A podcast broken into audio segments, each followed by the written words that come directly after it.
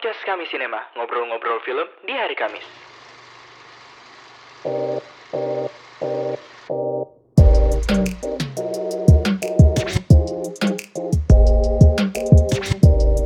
check check it check it check it out Selamat pagi, selamat siang, selamat sore, dan selamat malam buat kamu yang sedang mendengarkan podcast kami, podcast kami Sinema. Selamat datang di episode terbaru kita. Semoga sahabat kami Sinema di mana pun kalian berada selalu sehat dan tidak lupa untuk mematuhi protokol kesehatan. Mengingat kasus COVID yang nggak kunjung mereda dan justru semakin memburuk. Mari kita doakan supaya tanah air tercinta kita lekas pulih dan dapat segera beraktivitas seperti biasanya. By the way, episode kali ini akan menjadi episode yang sangat spesial karena tanpa terasa nih, podcast kami Sinema telah menginjak episode ke-10. Wow, dan gak hanya itu, hari ini kita juga akan memperkenalkan segmen terbaru kita yang pastinya gak kalah menarik dari episode-episode sebelumnya. Inilah dia episode terbaru podcast kami Sinema, Highlight News.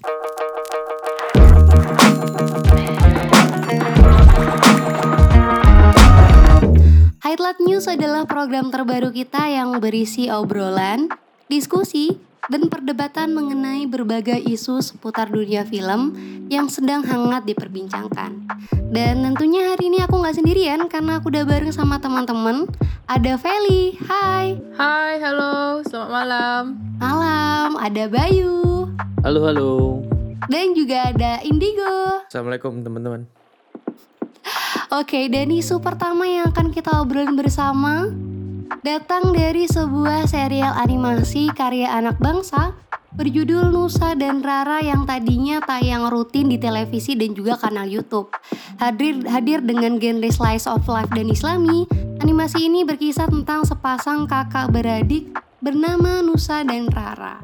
Nah, di mana letak kontroversinya? Kontroversi dari serial ini muncul saat seorang pengguna Twitter bernama Eko Kutadi mengatakan bahwa pakaiannya Nusa dan Rara nih tidak mencerminkan anak Indonesia, namun justru terlihat seperti kelompok Taliban. Nah, gimana nih komentar dari teman-teman semua menanggapi kontroversi ini? Dari Feli, boleh? Oh ya, eh, menurut aku sih eh, masalah isu Taliban itu nggak eh, nggak emang nggak benar ya. Soalnya kalau Taliban itu kan eh, kayak gimana? Kalau pakaiannya itu kan cuman kayak eh Islam, pakaian Arab gitu. Nggak perlu dikatain Taliban sih menurut aku gitu. Oh mungkin aku awal-awal ini aku dikit-dikit dulu ya. Aku mau dengar pendapat yang lain dulu gimana. Oke, boleh dari pendapat yang lain? Dari Bayu, dari Indigo, silakan. Hmm, oke. Ah, kalau dari aku sih, aku coba meng, apa namanya membaca ulang apa pendapat dari Eko Kun tadi ya. Dia berpendapat di twitternya, apakah ini foto anak Indonesia? Bukan. Pakaian lelaki sangat khas Taliban, anak Afghanistan. Tapi film Nusa Rara mau, dipromosikan ke seluruh dunia, agar dunia mengira Indonesia adalah cabang khilafah. Atau bagian dari kekuasaan Taliban. Oke, eh yang aku mau garis bawah di sini adalah pakaian. Maksudku, jika kita bicara fashion, mungkin aku merasa kayak eh pernyataan dia nih benar dalam dalam konteks tidak mencerminkan anak Indonesia, tidak merepresentasikan anak Indonesia secara umum.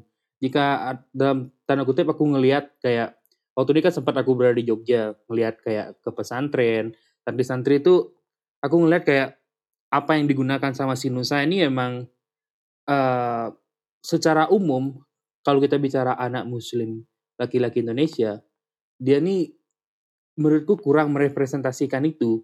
Tapi jika bicara ini berupa sebagai sebuah bentuk dukungan terhadap Taliban sebagai suatu kelompok yang kelompok teroris yang radikal jujur aku sangat tidak setuju jika berbicara tentang pendapat ini. Bicara seolah-olah bahwa film ini membawa efek yang buruk film ini membawa efek yang radikal sangat tidak setuju Oke, kalau dari Indigo nih, gimana? Pendapatnya soal kontroversi ini.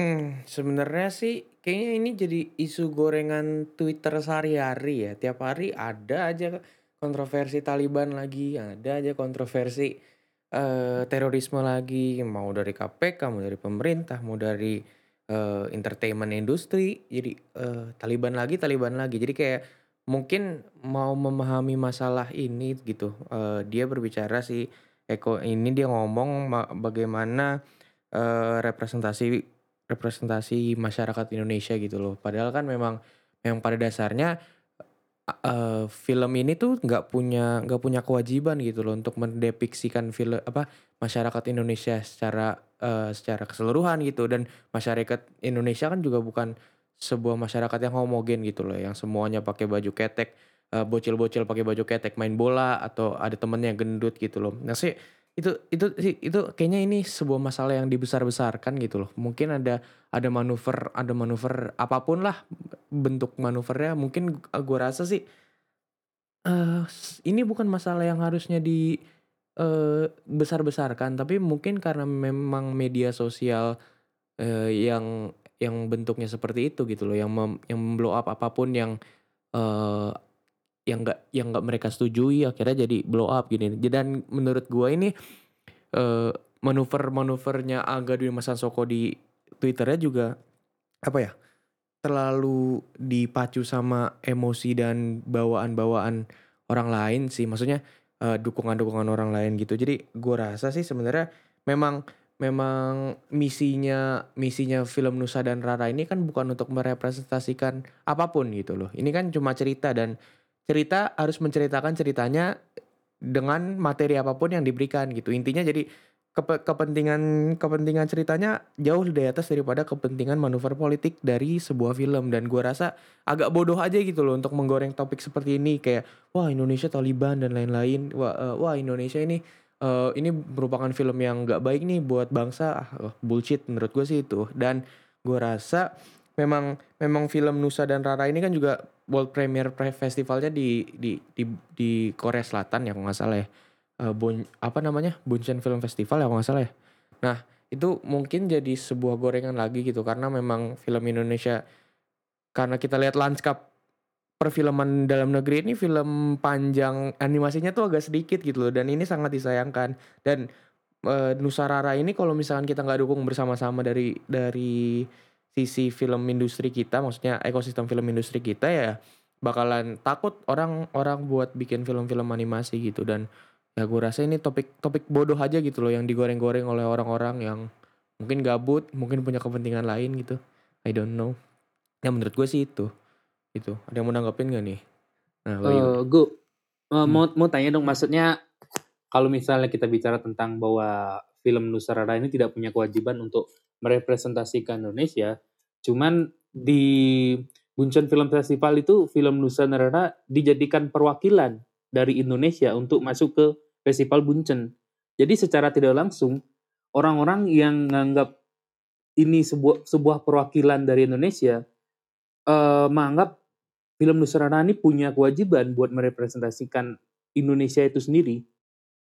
Ya itu lagi sih kan nggak masuk akal gitu loh kenapa harus mereka mempunyai misi gitu mereka hanya membuat film yang yang harus menceritakan cerita mereka kan kalau misalnya butuh butuh sebuah film yang yang mempunyai kebutuhan untuk representasi Indonesia kenapa nggak pemerintah gitu bikin film dari BUMN terus kayak berfokus sama cerita yang pengen mereka buat terus habis itu eh, berfokus dengan nasionalisme Indonesia dan lain-lainnya dengan cerita yang pengen mereka sampaikan gitu loh. Mungkin memang pendanaannya pendanaannya eh, Nusa Rara ini kan juga nggak sepenuhnya dari pemerintah gitu. Ada ada ada orang-orang swasta juga yang yang ikut mendanai film ini dan agak disayangkan aja gitu loh kalau misalkan kita memaksakan sebuah cerita harus terstruktur secara politis dan mempromosikan Indonesia eh, harus mempunyai kayak tujuan-tujuan kayak wah ini Indonesia harus dibanggakan dan bla bla bla. Itu kan cuma cerita maksud gua. Cerita ini fiksi gitu loh. Nggak nggak harus jadi jadi sebuah tolak ukur gitu loh dalam kita men apa ya memaknai festival film internasional dengan mengajukan film-film Indonesia. Gue rasa sih seperti itu. Gitu. Kayak apa ya? Kayak bodoh aja gitu Ya, aku juga mau tanggepin tanggapan dari Bawi ya.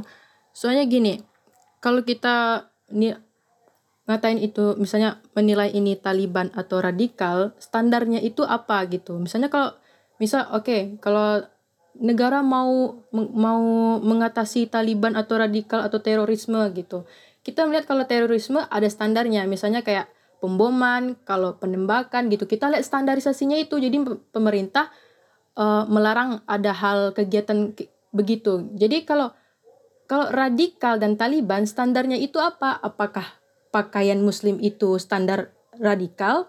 Apakah uh, dari penggunaan hijab itu Taliban? Apakah itu standarnya gitu? Jadi kalau untuk pres mempresentasi itu bukan ya. Kalau tergantung dari filmmakernya mungkin dia buat mau membuat animasi yang bertemakan Islam gitu. Siapa pun boleh beranimasi kan. Mau mau semoga ke depannya ada animator-animator baru yang membuat animasi dengan keberagaman gitu. Agam dari semua agama ras atau suku gitu.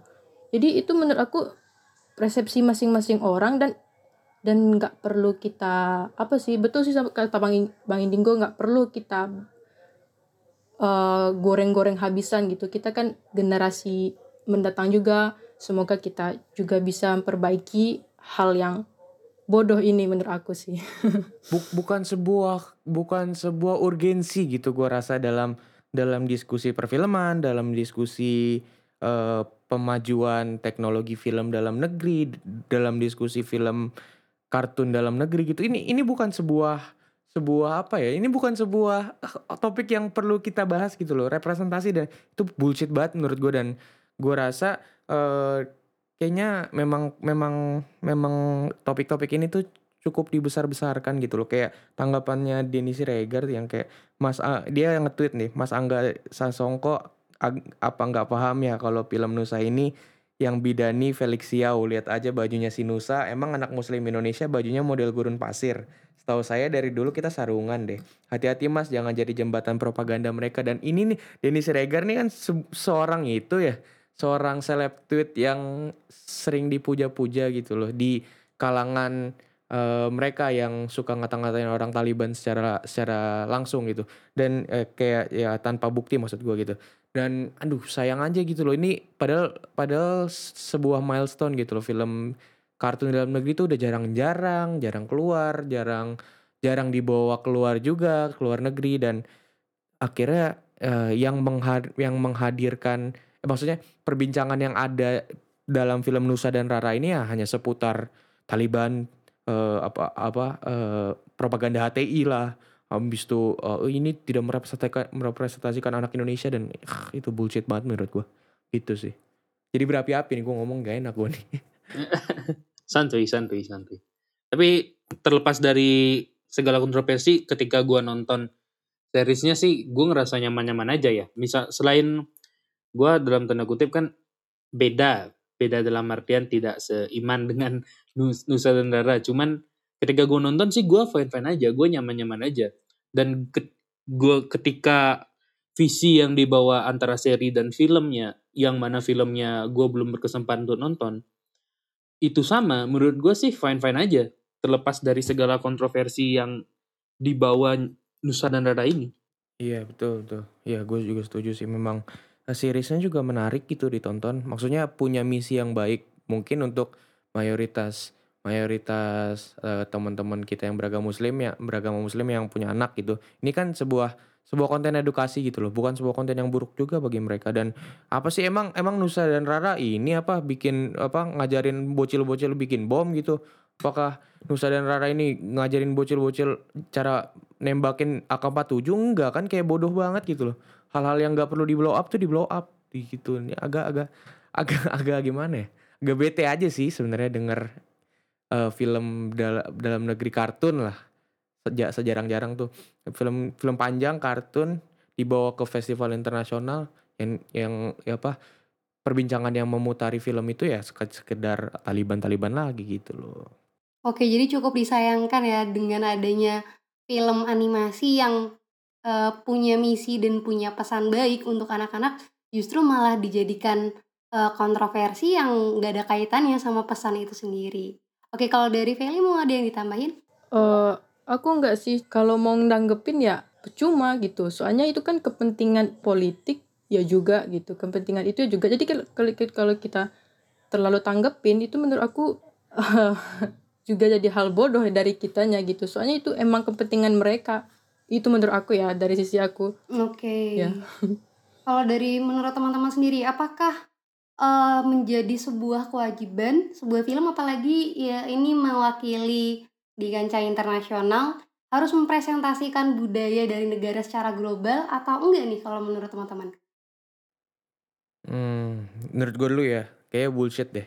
Semua cerita, uh, semua cerita baik adanya jika diceritakan dengan baik, tanpa harus ada unsur kayak memang unsur itu baik gitu untuk untuk merepresentasikan budaya kita. Misalkan kayak budaya-budaya yang nggak terlihat dulu deh. Misalkan kayak kemarin eh, kita ngomongin uh, film-film uh, Indonesia yang sempat masuk internasional gitu. Kayak misalkan kayak Marlina, kayak Kucumbu dan itu kan mereka punya punya aspek-aspek aspek-aspek lokalitas yang menarik dan dan memang memang representasi kehidupan masyarakat-masyarakat ur, urban gitulah. Maksudnya masyarakat pedesaan pada pada pada daerahnya. Kayak filmnya Riza kemarin uh, Humba Dreams gitu. Ini kan penting juga gitu. Bukan jadi kita nggak berfokus pada masyarakat masyarakat di Pulau Jawa doang dan memberikan keragaman cerita gitu. Masuk ke dalam keragaman cerita yang diceritakan lewat film. Itu menarik gitu. Representasi representasi dalam dalam tanda kutipnya uh, Indonesia banget gitu.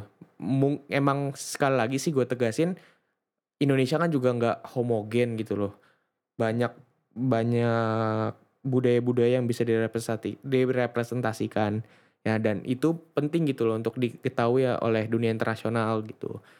Dan dan tapi ya menurut gua memang kepentingan itu tuh bukan sebuah kewajiban gitu. Ya kalau misalkan orang-orang berpacu pada wah kita harus merepresentasikan ini merepresentasikan ini dalam apa film internasional ya film kita nggak bakal maju gitu loh filmmaker tidak bisa menceritakan film yang eh, tidak bisa menceritakan cerita yang mereka mau mereka coba berfokus pada cerita yang harus merepresentasikan grup ini, grup ini, grup ini. Memang penting, tapi ketika kita paksakan itu terjadi gitu loh, punya kewajiban dan agenda politis sendiri untuk merepresentasikan sesuatu, itu kan akhirnya jadi menarik, menarik kekreativitasan filmmaker dalam karya yang mereka buat. Gue rasa gitu sih.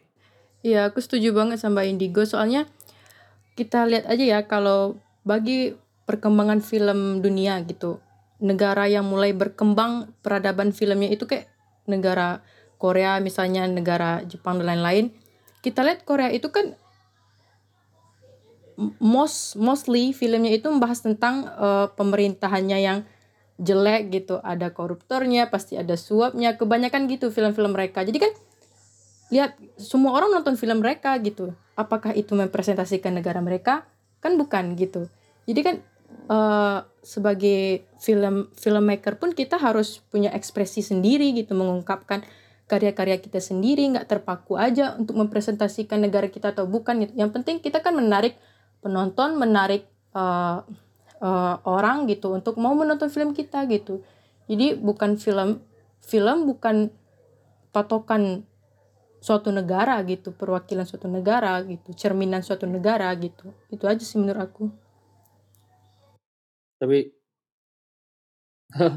terlepas dari uh, beberapa hal yang bahas tadi aku ngerasa kayak uh, animasi Indonesia ini terbebani oleh Upin Ipin kita terbebani Upin Ipin dalam dalam tanda kutip Upin Ipin tuh kalau menurutku pribadi secara sukses uh, gimana ya ini nih animasi dari Malaysia ini nih animasi yang uh, menceritakan tentang anak-anak Malaysia ketika kita bicara tentang anak-anak Malaysia, mereka ini berhasil dalam tanda kutip merepresentasikan anak Malaysia. Tadi kita udah sempat bilang representasi itu bullshit.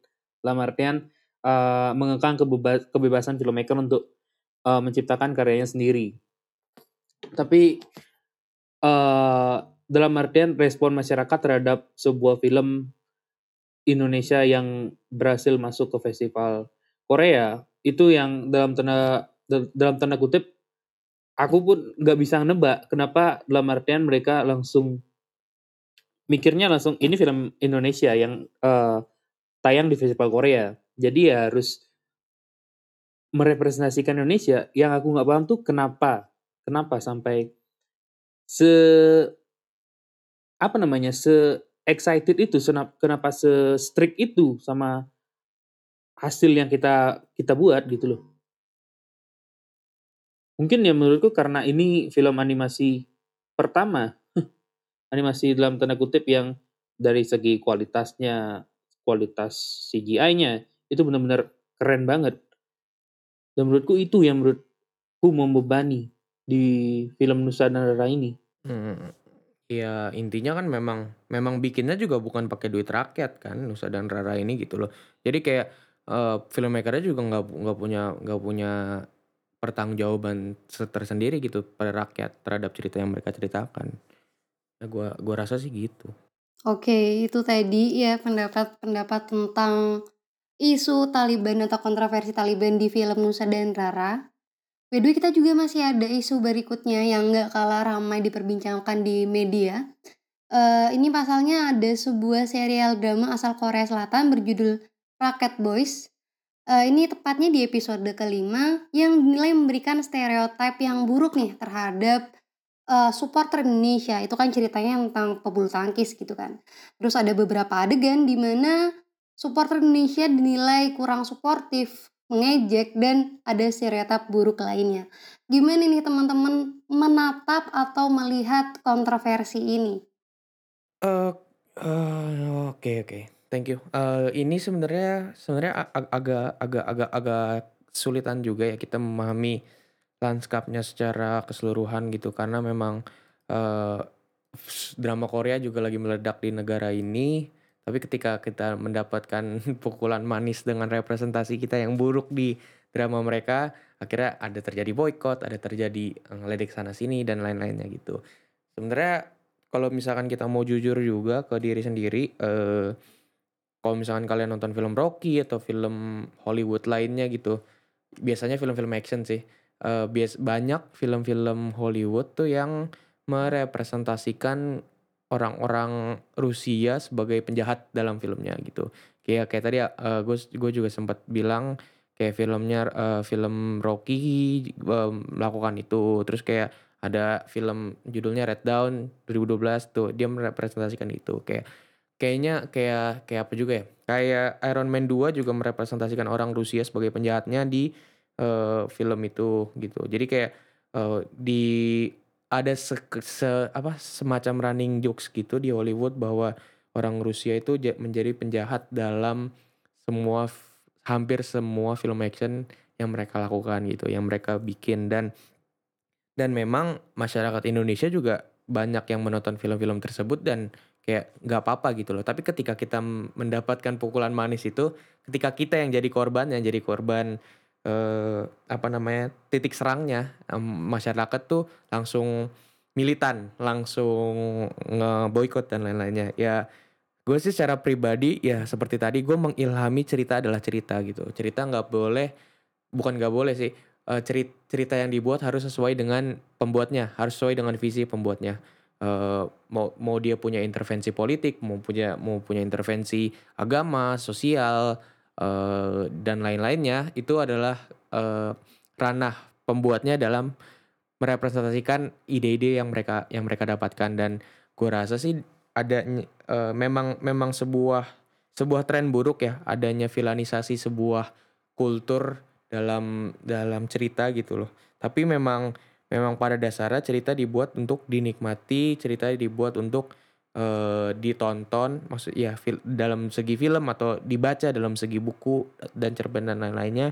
Dan masyarakat juga sah-sah aja sih menurut gua me- me- memberikan respon yang super negatif gitu pada Rocket Boys ini. Karena memang memang bentuk-bentukan dari dari ya cerita-cerita yang memvilanisasi stereotip ini wajib di wajib dihajar gitu loh, wajib di kita basmi sebenarnya. Bukan cuma terhadap Indonesia aja tapi maksudnya terhadap sebuah sebuah eh, ras, sebuah agama dan lain-lainnya gitu. Jadi kayak film Amerika juga banyak banget yang merepresentasikan apa orang-orang di Middle East, orang-orang yang yang Arab Ar- yang yang beras Arab gitu menjadi sebuah eh, penjahat dalam filmnya. Kayak misalkan American Sniper lah dia merepresentasikan orang Arab sebagai penjahatnya. Terus habis itu eh, ada seperti kayak film apa ya tadi lupa astaga. Oh Argo yang sempat menang Oscar juga Best Picture dia merepresentasikan orang-orang di Middle East tuh sebagai eh, apa mindless mindless people gitu. Yang mereka kalau ngeliat orang Amerika pengennya bunuhin aja gitu. Jadi kayak ini tuh memang memang lazim terjadi adanya dan seper- sepertinya memang harus dihentikan gitu loh. Dari segi dari segi moral. Tapi ya memang ketika kita mendapatkan mendapatkan tempat duduk sebagai eh, subjek kejahatan itu jadi kita baru bereaksi gitu. Padahal selama ini kita menikmati eh, tontonan-tontonan yang seperti itu. Dan gue rasa sih pribadi menurut gue gue tetap memegang teguh cerita adalah cerita gitu. Nggak pen, nggak nggak penting segimanapun eh, apa titik politis yang harus kita eh, nikmati apa yang harus kita yang harus kita ambil dan lain-lainnya tapi cerita adalah cerita gitu semua hal yang dalam cerita dibuat untuk memenuhi kebutuhan cerita itu sih menurut gue tapi memang memang orang punya hak gitu loh dalam menjadi defensif dalam menanggapi hal ini gitu Oke, kalau dari Feli, gimana nih Fel? Aku juga setuju banget ya. Soalnya mungkin ya kalau dari segi kita ya yang lumayan mempelajari film atau uh, fil dari filmmakernya gitu. Gimana ini cerita fiksi gitu, cerita fiksi dan cerita fiksi itu kan bukan gimana betul kayak bang kayak bang Andigo tadi gitu. Banyak negara yang di biasanya digunain untuk sebagai penjahatnya gitu. Mungkin karena kita pertama kali ya sekali dibahas menyinggung gitu. Jadi ya pantas saja kalau orang umum eh, nanggepinnya nggak bagus gitu. Kalau kita lihat kalau kita lihat lihat film ya, mungkin tujuan filmmakernya gini, film fiksi dibuat agak eh, dibuat kayak eh, kerumitan atau konflik-konfliknya gitu. Kalau badminton itu kan kita eh, syukurnya negara kita kan punya badminton yang lumayan eh, lumayan andal lah gitu dunia internasional. Jadi kalau kata badminton mungkin ki- eh, negara Indonesia lebih lebih unggul di sana gitu. Jadinya mungkin mereka mau mau meng- eh, mengambil daerah kita misalnya negara kita gitu. Eh, kan kalau film kalau nggak ada konfliknya kan nggak seru kan pasti ada konflik gitu. Pas nah dan itu makanya kita dibuat jadi eh tim oposisinya gitu tibanya gitu. Jadi kita jadi hal yang jahatnya gitu. Jadi itu menurut aku sih itu hal biasa. Tapi kalau masyarakat umum menanggapinya itu enggak enggak bagus itu emang wajar aja sih gitu menurut aku itu sih dari aku Oke, oke. Kalau pin dari Bayu nih, gimana nih Bayu? Hmm, oke. Eh, menyambung da- tadi soal cerita adalah cerita yang dibilang sama Indigo. Eh, yang aku mau tanyain adalah tentang dari mana cerita itu berasal gitu loh. Eh, sineas ini apa namanya kejadian-kejadian seperti ini kayak general representation dari sebuah negara. Seringkali seperti itu. Sebenarnya sah-sah saja menunjukkan opini mereka terhadap suatu negara, cuman ya setidaknya harus ada bukti yang kuat terhadap suatu kejadian. Let's say, kenapa orang-orang Amerika bisa dalam artian mencap eh sorry ini Islam itu seperti itu karena kejadian WTC 2001 yang pernah terjadi mereka mem- mempunyai bukti terhadap suatu opini. Nah, untuk kejadian ini eh, aku ngerasa kayak belum ada bukti yang jelas kenapa pada akhirnya eh, pada akhirnya mereka pada akhirnya sinias Korea ini menyimpulkan bahwa Indonesia tuh seperti ini, Indonesia tuh seperti itu. Sebenarnya sah-sah saja menurutku mereka bikin opini seperti itu, tapi harus ada bukti yang jelas. Misal kejadian seperti apa, di mana terjadinya di Istora Senayan kah, di pertandingan apakah, Thomas Cup kah atau di Hmm, mana kah? tapi tapi tapi sorry tapi ya yang tadi gue bilang sih kan ini kan fiksi juga cerita adalah cerita gitu loh apakah lu Iya. harus menjadi kritik sejarah dalam dalam membuat karya lu gitu apakah kita harus meng, harus ada kejadian yang udah Bukan. pasti dulu gitu apakah itu menjadi bukannya malah menjadi insentif Bukan. ke dalam ke dalam sejarah yang udah nyata ya gua Bukan, gua maksud ngerti gini. gitu. gimana Maksudku gini, ketika kita berbicara tentang suatu negara, itu adalah berbicara tentang suatu hal yang sensitif. Tapi ketika dalam artian kejadian itu eh, dalam tanda kutip mungkin pernah terjadi, seharusnya kan ibarat kata kayak kritik. kritik yang sering sering kali terjadi misalnya kita kritik pemerintah sebenarnya itu hal itu pernah terjadi kita mengkritik ketika hal itu tidak pernah terjadi tidak pernah terjadi maksudnya belum ada bukti yang jelas kita pada dasarnya tidak berhak untuk melakukan kritik gitu loh tidak berhak untuk mem- membuat sebuah cerita Kenapa itu, Bay? terhadap Menurut suatu lu? Kenapa tidak berhak? Kan- Karena- kan otak lu apa namanya kreativitas lu. Menurut lu kenapa bukan itu? bukan bukan masalah kreativitas karena kita berbicara tentang suatu negara kita bicara terhadap suatu yang dalam tanda kutip di negara itu ada penduduk Hmm, hmm. warga negara yang disinggung adalah banyak orang yang disinggung adalah bukan hanya tentang satu negara tapi warga negara orang-orang yang ter, yang ternaung dalam suatu negara itu. Itu menurut menurutku yang salah dalam artian eh, pembuatan cerita yang menyinggung. Suatu hal yang masif. Ya, nah itu itu sih. Maksudnya ya gue setuju sama poin lo. Mung- Mungkin karena memang ada ada identitas yang disertakan di sana, jadi memang orang yang dengan identitas eh, dengan identitas tersebut tuh jadi tersinggung. Dan memang poin gue juga tadi itu eh, wajar ma- ya, masyarakat marah. Karena memang memang ini titiknya adalah eh, negara kita apa maksudnya identitas kita tuh disinggung secara secara langsung atau tidak langsung me- melalui fiksi. Kita nggak tahu maksud mereka apa, tapi ya eh ya gue gua gua ngerti kenapa kita boleh marah dan kita waj- eh, berhak untuk marah gitu loh. Karena memang identitas yang disinggung. Tapi sekali lagi ini sih ngomongin dari perspektif gue ya. Cerita adalah cerita gitu. Jadi kalau misalkan nih orang-orang Korea ini mau mau nganggap kita mau mau ngang- mau menganggap kita sebagai orang kumuh di cerita fiksi mereka kan belum tentu mereka menganggap kita kumuh dalam eh itu mereka dalam keseharian mereka. Gue nggak tahu mungkin mereka nganggap kita kumuh tapi nah, tapi kan belum ada bukti yang bukti yang eh, mendukung hal tersebut gitu loh. Jadi memang ya anggap aja sih gue nganggapnya cerita adalah cerita gitu. Tapi memang memang memang wajar memang wajar dan berhak dan memang harus marah gitu orang-orang sama eh, eh, representasi-representasi yang salah dalam perfilman di luar negeri gitu sih. Karena memang ada identitas gitu. Ya gue paham sih maksudnya Bayu. Gitu Oke, jadi cukup jadi pernyataan yang eh, bisa dibilang kontradiktif ya. Cerita adalah cerita, namun kalau udah menyangkut soal citra suatu negara ini jadi satu topik yang sensitif dan harus banyak pertimbangannya gitu kan ya. Dan kembali lagi ke statement yang di awal tadi bahwasannya eh, tidak dapat dijadikan patokan atau tidak dapat jadikan cermin sebuah film dapat mempresentasikan sebuah budaya atau sebuah negara. Put- guys put- tapi eh, mau gini dong mau apa namanya mau bahas out of the topic lagi dikit aja. Oke, kita kok bisa marah dengan kita kok bisa marah dengan eh, kejadian rakyat boy sementara di La Casa de Papel? Kita dalam artian direpresentasikan jauh lebih buruk dengan adanya panti asuhan yang buruk rumah sakit yang dibilang kayak bengkel. Hmm, hmm, hmm, pasar-pasar yang kelihatan kacau banget dan penyebutan nama daerah yang salah.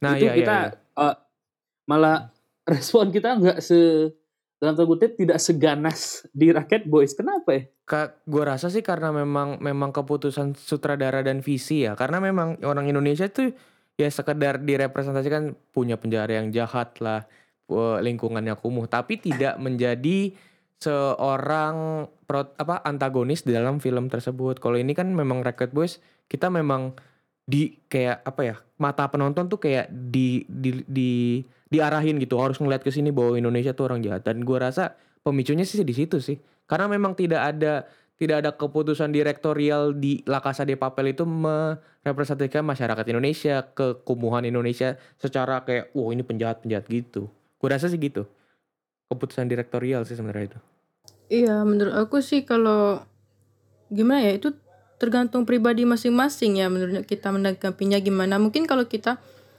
eh punya beda pemikiran, punya beda apa setiap orangnya gitu. Jadi kalau ada yang biasa aja gitu, ada yang hal lumrah di film kayak gini, ada yang juga eh ini bukan hal biasa gitu. Ini perlu diperjuangin gitu. Ada juga yang kayak gitu. Jadi eh kalau ada kontroversi gini di film ya gimana lagi ya gitu. Aku juga bingung gitu. Nganggepinnya gimana gitu seharusnya gitu. Itu aja sih. Oke, itu tadi tanggapan teman-teman dari dua isu yang cukup kontroversial dan cukup banyak diperbincangkan oleh banyak orang ya, khususnya di sosial media. Dan kesimpulannya adalah eh, apa pun kontroversi yang terjadi kembali ke pribadi masing-masing tidak menjadi suatu hal yang bijak jika suatu masalah yang tidak seharusnya besar dibesar-besarkan. Itulah tadi episode ke-10 podcast kami Cinema Highlight News. Selamat pagi, selamat siang, selamat sore, selamat malam, dan sampai jumpa.